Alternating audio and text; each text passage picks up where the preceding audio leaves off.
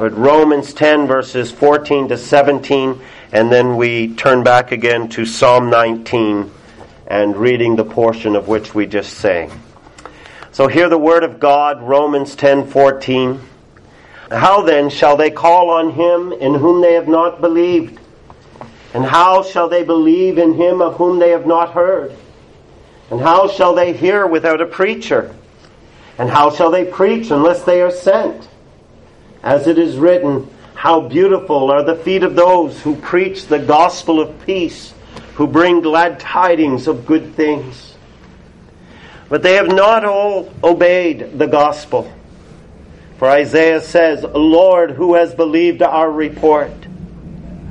So then, faith comes by hearing, and hearing by the word of God. And over to Psalm 19 and picking up at verse 7. Psalm 19, 7 to 14. The law of the Lord is perfect, converting the soul. The testimony of the Lord is sure, making wise the simple. The statutes of the Lord are right, rejoicing the heart. The commandment of the Lord is pure, enlightening the eyes. The fear of the Lord is clean, enduring forever. The judgments of the Lord are true and righteous altogether.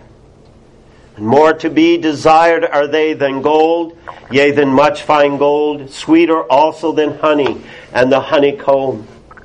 Moreover, by them your servant is warned, and in keeping them there is great reward.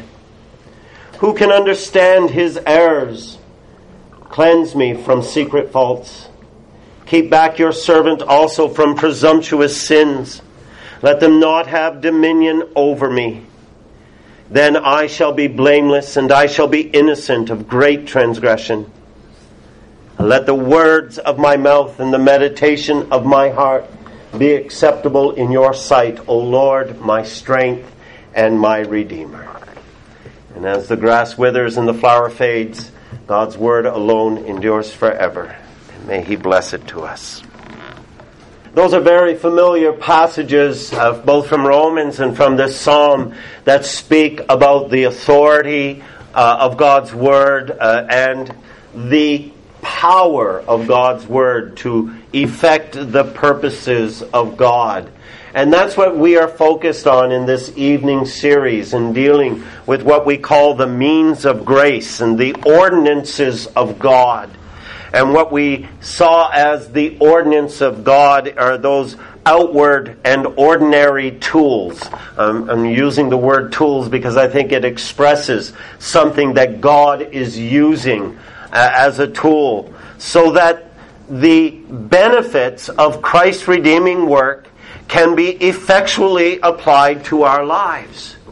It's, it's not like God stands back like a magician and snaps his finger and then something happens, something appears and something disappears. God has means by which he, in an, in an outward way, in a very ordinary way, effects His purposes in our lives. He wants to apply His saving grace to us.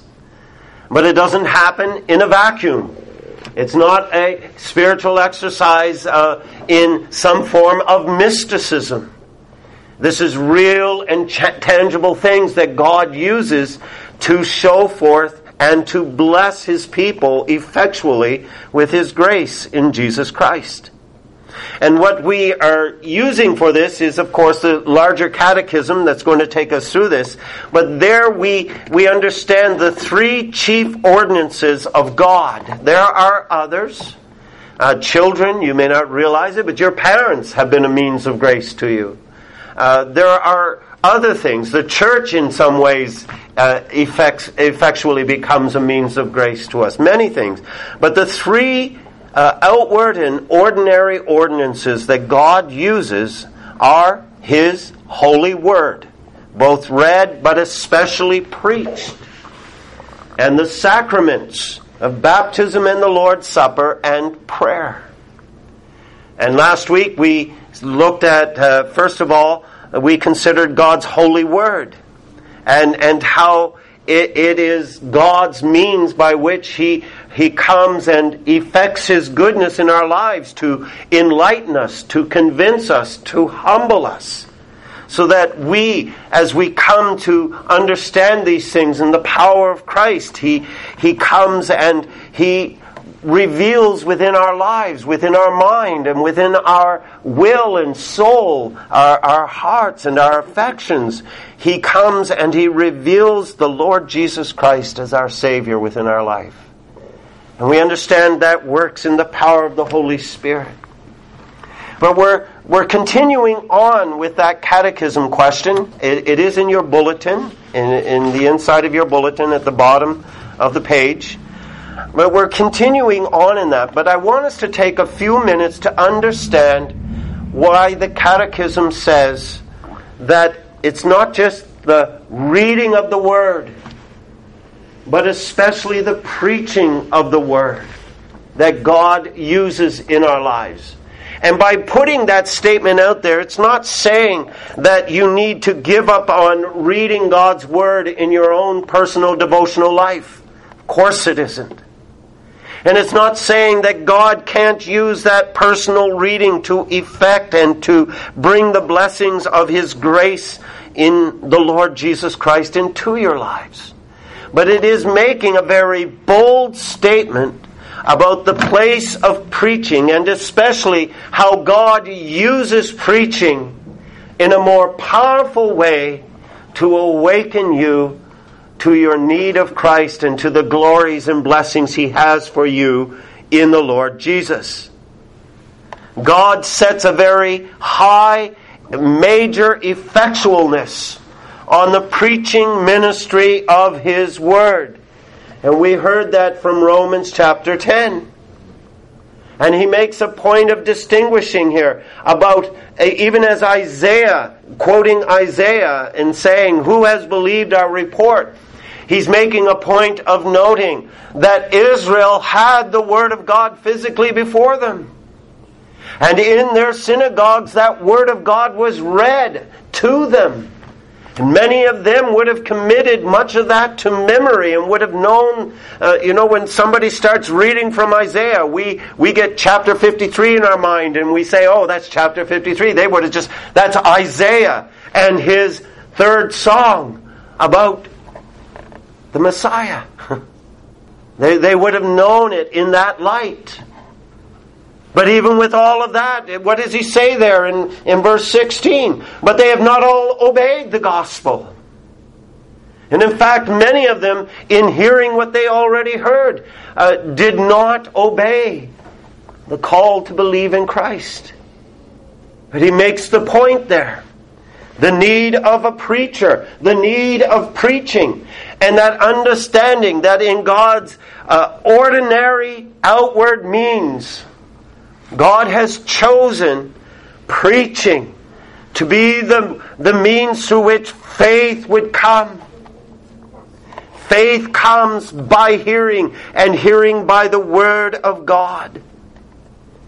And in verses 14 and 15, when it talks about uh, preaching and the preacher, that word that's used there is the word for a herald. A herald was someone who was enlisted by the king to go and speak the king's message to the people. That message that was preached or heralded, it had its authority not from the one who was speaking. It had its authority from, from the one who spoke those words and who said, Go and speak these words to my people. And Paul takes a very common image that, that was present in their day when, when Caesar would issue an edict and it was to go throughout all the land. The heralds went and made sure everyone in the land heard what, what, what the king Caesar declared. And Paul is bringing that over into respect of God's word. And you see here, God has set a very powerful and holy. I want us to think of it in that way. A very powerful and holy connection between faith and hearing and the ministry of His Word. How did you come to faith? And most of us talk about someone who, who has taught us or we have heard and learned these things, but we don't step back and understand God was at work in the ministry of His Word being proclaimed to us. Where more and more we understood and saw our need of Christ, and more and more we were humbled to bend our knee to cry out, Lord, be my Savior. It's a work that carries on in the hand of God. And the preaching ministry of God's Word is perhaps the most essential ordinance that God has set forth for our faith. How do you grow in the faith? You might say, Well, I, I read God's Word and I pray every day, and I hope you do. But God is saying to you through His Word that what is most important for your life is for you to come and hear Him speak to your soul as His Word is proclaimed to you. And the trouble is, we, we don't always regard that ministry. Think about it in respect of Psalm 46:10 where God is telling us not to be concerned about all of the uh, issues that are going on in the world as floods of trials and tribulations wash over the world. And he speaks about how he has set his people in the midst of this and given them a, a river of life that will come and sustain them through it all as God works to subdue the nations. And what does he say there in Psalm 46? Get back get back into the Psalms here. But what does he say in Psalm 46 as he's he's talking about the work that the Lord will do in in uh, conquering the nations?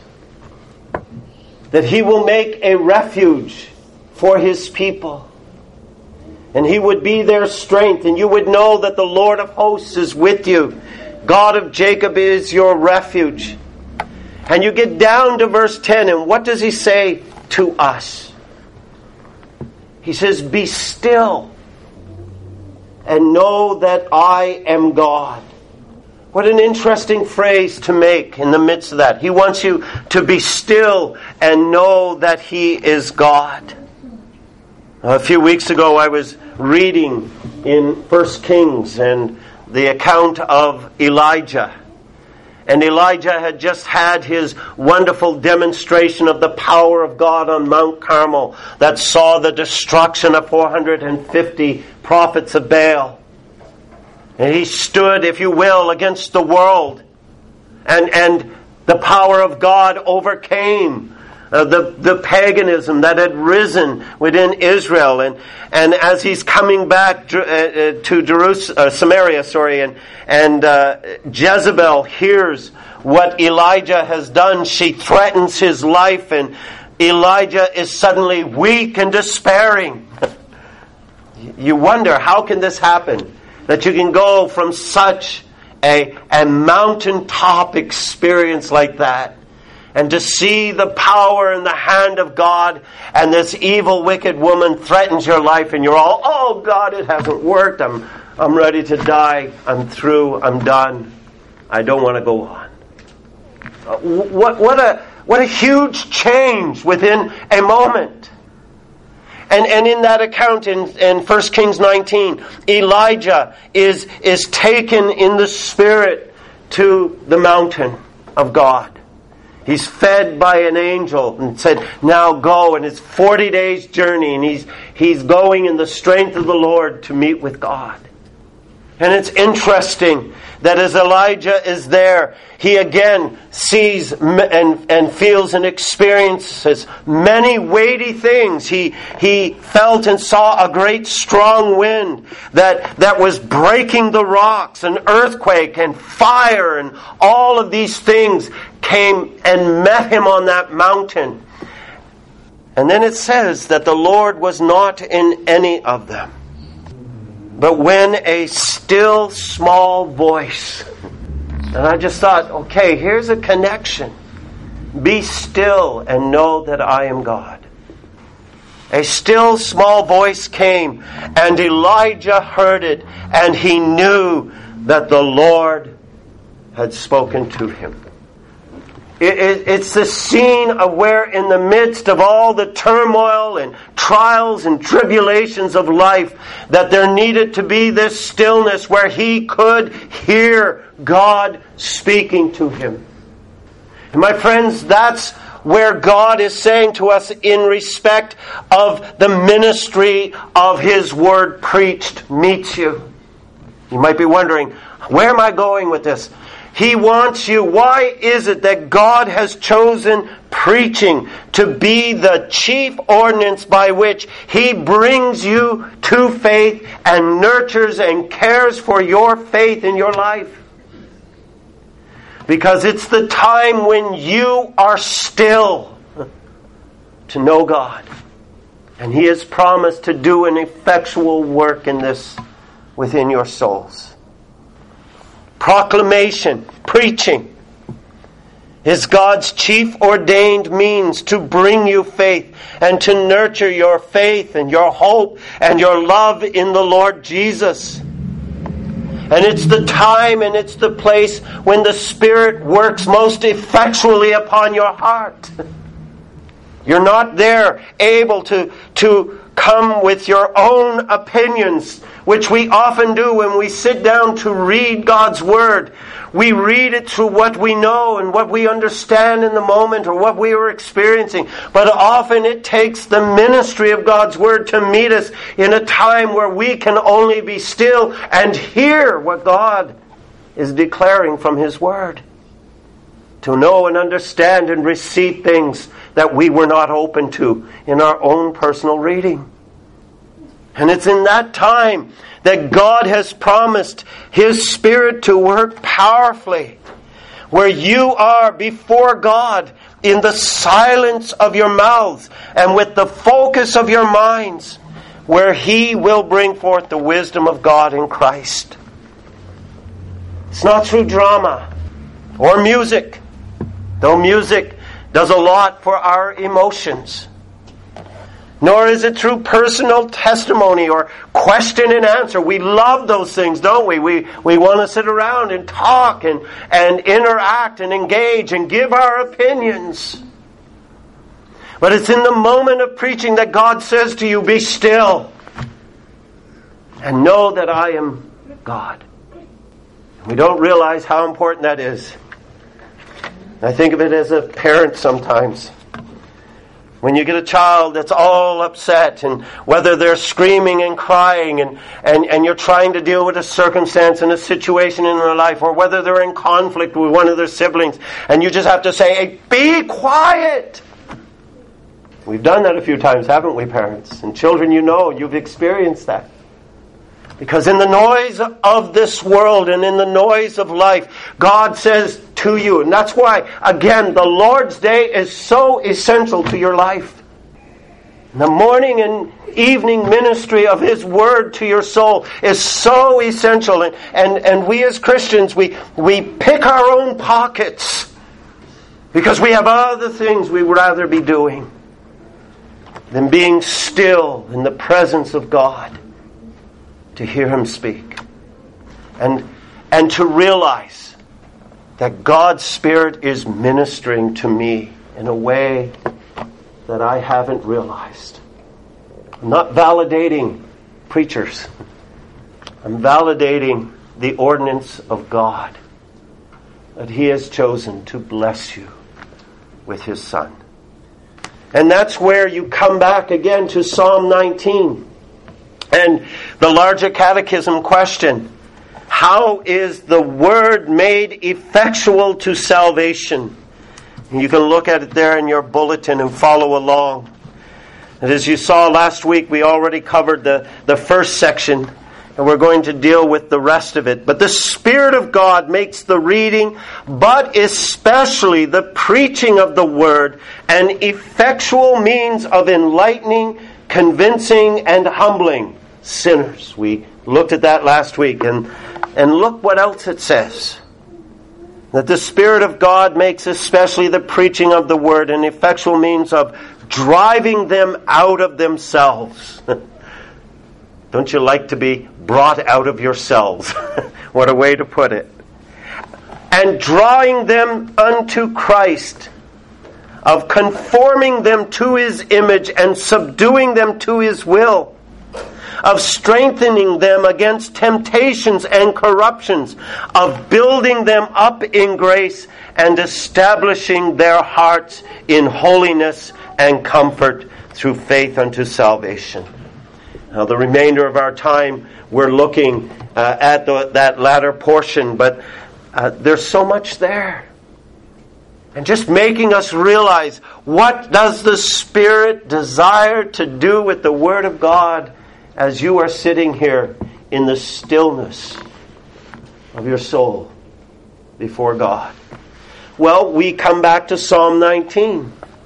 And we pick it up in, in verse 11 down to verse 14, and we see here's what it is. We're being warned. We're being shown the great rewards of, of keeping God's word. We're being confronted with our errors and our faults. We're being guarded against presumptuous sins that they would not have dominion over us. And, and, and they're bringing forth a purity of holiness in our lives and helping us in our thoughts and with our mouths to do what is right before our God.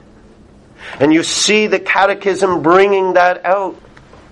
And it has, as, as one of our points here is, it has a convicting grace upon our lives. Verses 12 and 13. You know, as much as David sets before us the beauty and the glory of God's Word and what it will do for us, as we saw in verses 7 to 9, he comes now and he meets us with the great dilemma that we all have. How many times, you think about this past week, you've done your devotions every day, I trust. How many times when you have read God's Word have you had the conviction of the Spirit upon your heart, that it has brought you to your knees in repentance before God. David brings out the dilemma of our nature to truly comprehend and experience the ministry of God's Word. Who can understand and discern his own errors, his own hidden sins, his own presumptuous, arrogant sins? Can you really know them? You know, we, we often joke and say, or at least I have in times past, that our sins is like body odor. Everyone can see them before I see them myself. And, and that's a reality. That, that we don't always know and acknowledge our sins even when we're reading and studying God's Word. We have a propensity of making it an academic exercise or simply just mere road. I've done this, so uh, it's done for the day and I'm getting on with life. But God, in preaching, in the preaching ministry of His Word, is seeking to bear a conviction upon your soul to, as the Catechism says, to drive you out of yourself. To drive you out of yourself to bring that stinging conviction both of God's holiness and our sinfulness. To bring us to that place where, where we are recognizing just how majestic our God is, but in light of that and understanding again our own worthiness of unworthiness of God's presence, our own sinfulness before a holy God. You know, you can confront people with their sin and they can plug their ears to it because they don't want another sinner bearing uh, their sins out before them. Who are you to judge me? I've always remarked with humor how uh, you know, the vast majority of the unbelieving world knows Matthew 7, verse 1. And they use it all the time. Because they don't want to hear that they are sinning. And they especially don't want to hear that from another sinner. As we understand in this context, it isn't me telling you that you are sinners. In the sense of God's word is speaking this to you and saying to you, you need to be driven out of yourself. Do you understand your errors?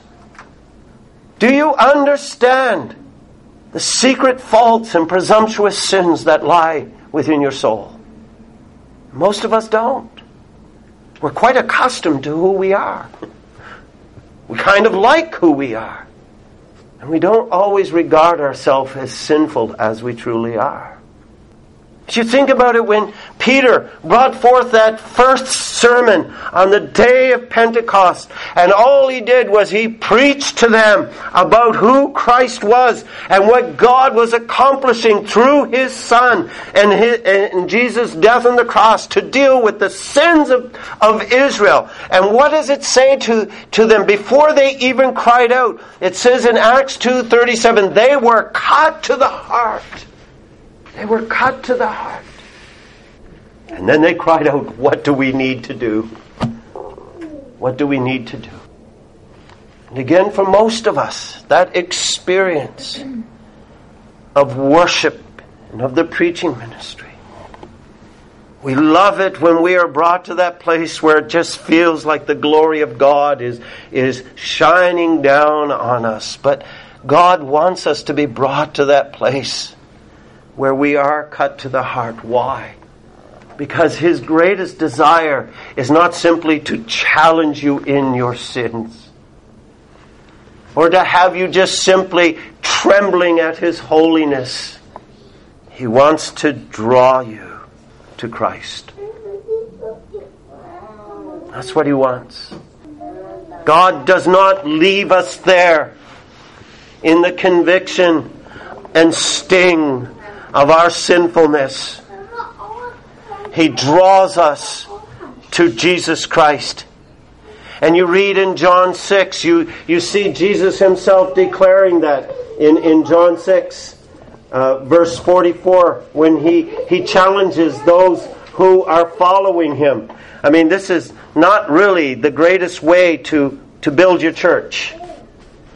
When you get a following and you turn to them and you say to them, Are my words offending you? Don't you understand that no one can come to me unless the Father who sent me draws him, and I will raise them up in that last day? And he speaks there about how he has become that bread of life, that word of God that has come down from heaven to show to the, the, Israel in particular, but to the world, the way of life and truth before God. And it was a hard saying. And you get down to verse 60 of that chapter. Many of his disciples, when they heard Jesus saying this, said, This is a hard saying. Who can understand it? And they were complaining. And, and we hear a little further on that, that many of his disciples went back and walked with him no more. They felt the conviction of, of, of God's word. They felt the conviction of their sins before the holiness of God. But that's where they remained. And my friends, the Father does not want to leave you there. He wants you to draw, be drawn to Christ, where His Spirit can minister the glories and the blessings of Jesus' saving grace in your life. And through the ministry of His Word, in that power of the Spirit, Christ comes and He meets you to raise you up out of the sin and misery of life so that you can see He has saved you. Isn't that glorious? Isn't that what he says in, in, in verse 44? No one can come to me unless the Father who sent me draws him. And I will raise him up that last day. Do you feel your soul being drawn to Christ? That's Christ ministering to you and saying to you, I have laid hold of you. I will keep you. That's what else he says there in verse 63 of John 6. It is the Spirit who gives life. The flesh profits nothing. The words that I speak to you are spirit, they are life. And that's what he's doing. In the preaching ministry of his word, he's bearing this convicting grace so that you may have life in Him. Do you have faith in the Lord? You realize how Jesus seeks to nurture that faith in Him? And it has transforming glory. And this is our, our, our last point in respect of the ministry of God's Word and this great ordinance that is before us and the preaching of His Word. And it, it is uh, transformative in, in the hands of our God. It's a transforming glory. And again, back to Psalm 19, you see that. Verses 13 and 14. When he talks about being blameless and innocent of great transgressions and having words and thoughts that are acceptable to God. God has set the preaching ministry of His Word as the essential way in which food for your soul is brought to you, where, in accordance again with our catechism, where you are conformed to His image and subdued to His will. It's just like your home. You get your three square meals a day. Unless you're the mother or perhaps the father at times, how many of you are, are preparing your meals? They're often prepared for you, but nonetheless, they're prepared. Well, for our souls, God, God has His Word prepared to meet you. Because his desire is to make you like Christ, to sanctify you. If I could put it this way, to make you less a sinner and more a saint, to subdue you to God's will. These aren't things, again, that that happen in our life in a vacuum. They happen in ways and means. They happen when the word of truth meets our hearts that have been softened by the Spirit to receive the ministry God has planned for us. You think of Second uh, Corinthians chapter 3. Paul here talks about how Israel, when Moses was read, had a veil on their heart. But he speaks in verse 16 how we who have come to Christ, we have had that veil removed so that when we hear God's word, we realize that in the power of the Spirit, He is there to work in us more of Christ. And so, as he says there, that with unveiled face we are beholding as in a mirror the glory of the Lord and are being transformed into the same glory from uh, in the, into the same image from glory to glory, just as by the Spirit of the Lord. Do you have a picture of the glory of Christ in your mind? What, and I don't mean a carved image. I'm talking about an understanding of who He is as that true man whose life was one of perfect obedience to the Father in all things as he lived and walked in this wilderness of sin. Wouldn't it be amazing to be able to have beheld that glory of Christ? Well, the Father is saying to us, My desire is to make you like my Son. And here is how it will happen my word preached to you. Preeminently, that's how it happens. And to strengthen and build you up against temptations and corruptions. And again, how much you need God's Word to help you in this coming week. In God's good providence, He knows that what you have heard today is going to equip you for this week. Do you believe that? Because you will be tempted tomorrow, if not tonight. but you certainly will be tempted tomorrow. You will have your inward lusts tempted, just like Christ did when he was challenged to turn the rocks into bread. You might think, well, that's not a big deal. Oh, well, it is when you haven't eaten for 40 days and he was hungry. He had a body of flesh, but, but he was not going to do the will of God in Satan's urging. he was going to walk in God's will and wisdom for his life. You will face the temptations of coveting. you will desire this world's prosperity, that better job, more money. But the ways of attaining those things means a sacrifice of the Lord's day. And we think, well, it's still more money. It's still a more prosperous life. And what we are willing to give up because of our coveting hearts. We're tempted in these ways. And what pride comes and meets us. And what strengthens and builds us to be able to face those temptations and corruptions of the world around us, it is God's Word. Remember, Jesus said, Man does not live by bread alone, but by every word that proceeds from the mouth of God. And He's heralding to your hearts don't be deceived, don't be taken in and as well to establish and comfort you. This is, this is the transforming glory that works in our lives even now, this side of heaven.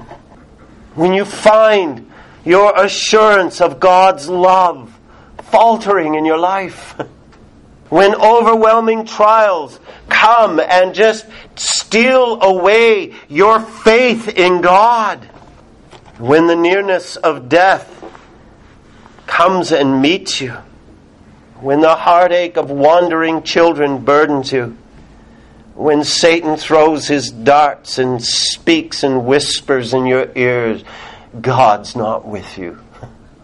Where do you go? And it's here where God has purposed and promised to you that my word will come and be used in the power of the Spirit to speak peace to your soul and to transform and strengthen you and to comfort you in this weary wilderness so that you may be strong in Him. It is a means of grace. And on our part, when we come to enjoying and experiencing the blessing of the means of grace, we must prepare our hearts to receive it. I know it's easy to judge the preacher. These are the hard parts of preaching a sermon like this. But it is easy to judge the preacher. It is easy to complain about the length. It is easy to say what was missed or I really didn't get much out of it. But that more often, and I know this is going to sting, but that more often than not is coming from a heart that is not prepared to receive the ministry of God's Word. And that's where we are brought back again in Psalm 19 to the, verse 10. What do I desire more than gold? What do I find is sweeter to my soul than all the honey this world can offer? And God is saying to you, let it be my word. And through His word, He has promised to sustain and keep you, build you up, transform you, convict you. He will sustain you in this earthly life. Make God's word your greatest delight. He will bless you. Let us pray.